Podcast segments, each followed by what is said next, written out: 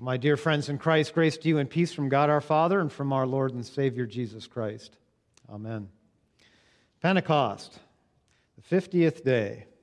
For us, the 50th day after Easter, oftentimes referred to as the birthday of the church, when the promised Holy Spirit was poured out on that first bunch of disciples.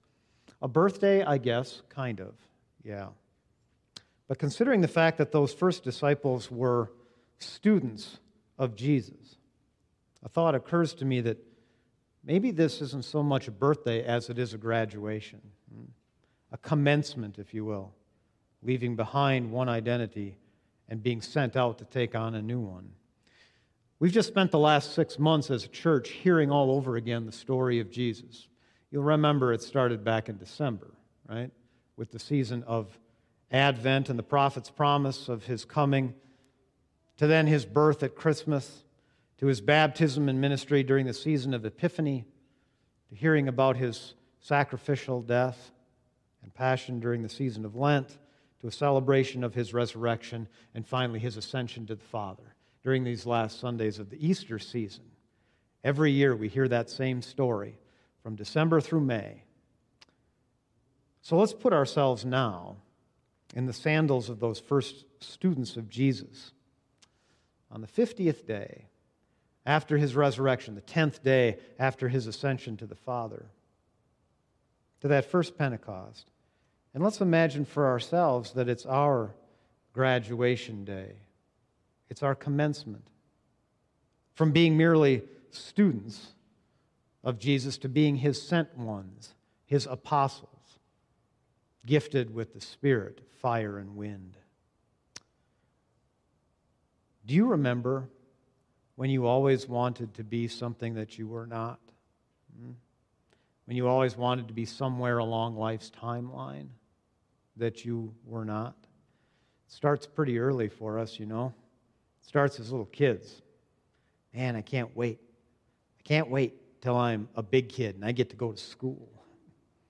I can't wait until I get to stay up until nine o'clock. You know?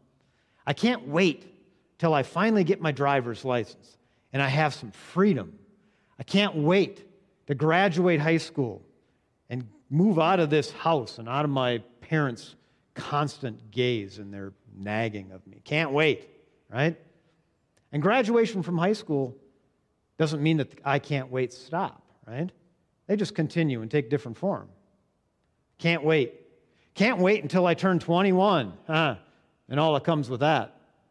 Can't wait to maybe find someone with whom I can share my life. I can't wait to start a family. Maybe you find that someone then, right? And maybe you start that family.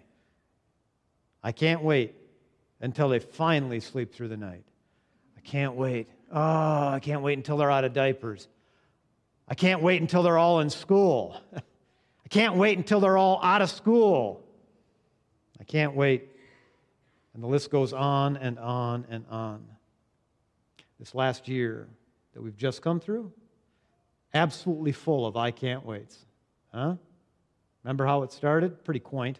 I can't wait until the toilet paper shelves at the grocery store are full again. Do you even remember that when we had? Yeah.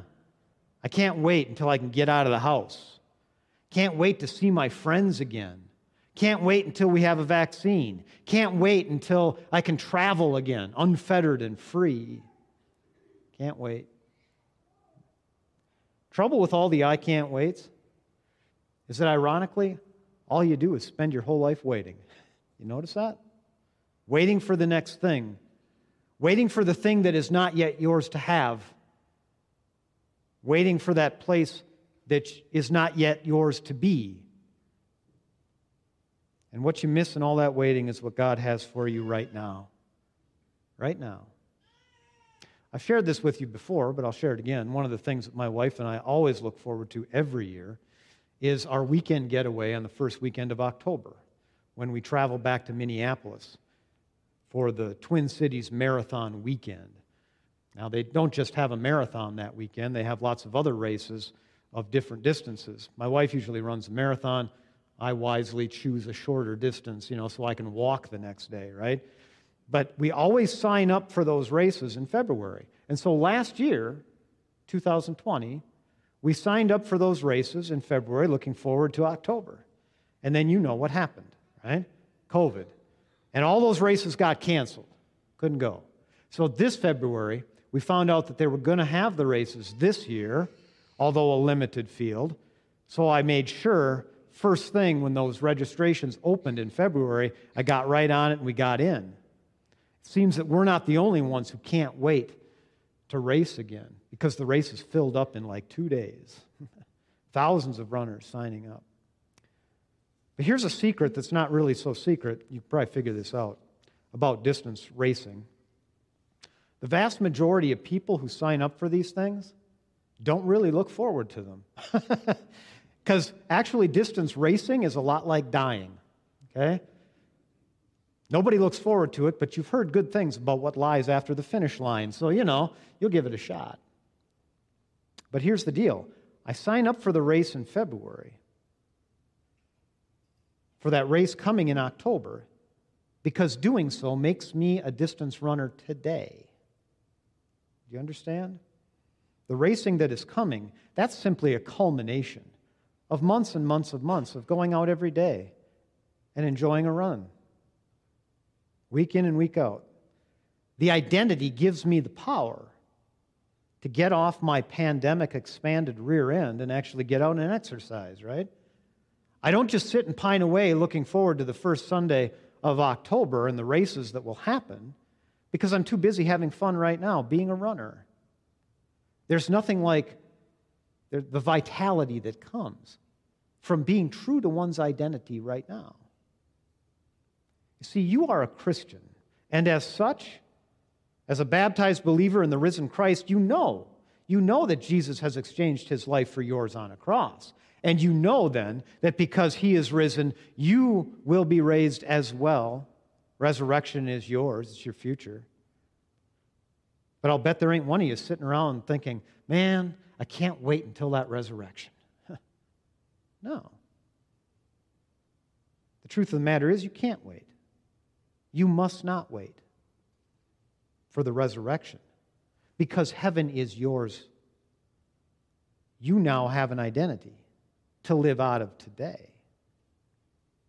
See, about 2,000 years ago, the scriptures tell us that God poured out his Holy Spirit right, on a group of frightened disciples, scared of what the world might do to them. Hmm? They had seen the risen Jesus, they had heard from his own lips that his resurrection would be theirs as well. And no doubt, they were probably wishing that Jesus would swoop down out of heaven and whisk them away. The sooner the better. They couldn't wait for it. Oh, man. Take them out of this mess. But instead, God does something different.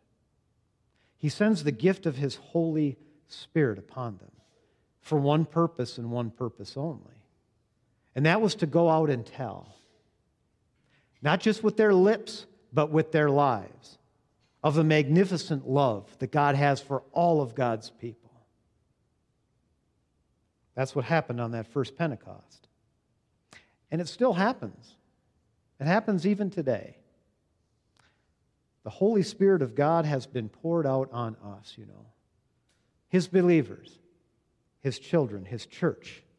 And not so that we can pine away for what God has prepared for us out there, somewhere down the road.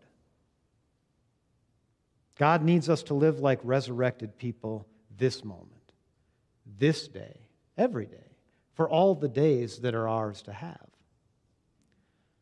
Three Sundays ago, 19 of our eighth graders stood up here and they affirmed their baptism at this altar rail?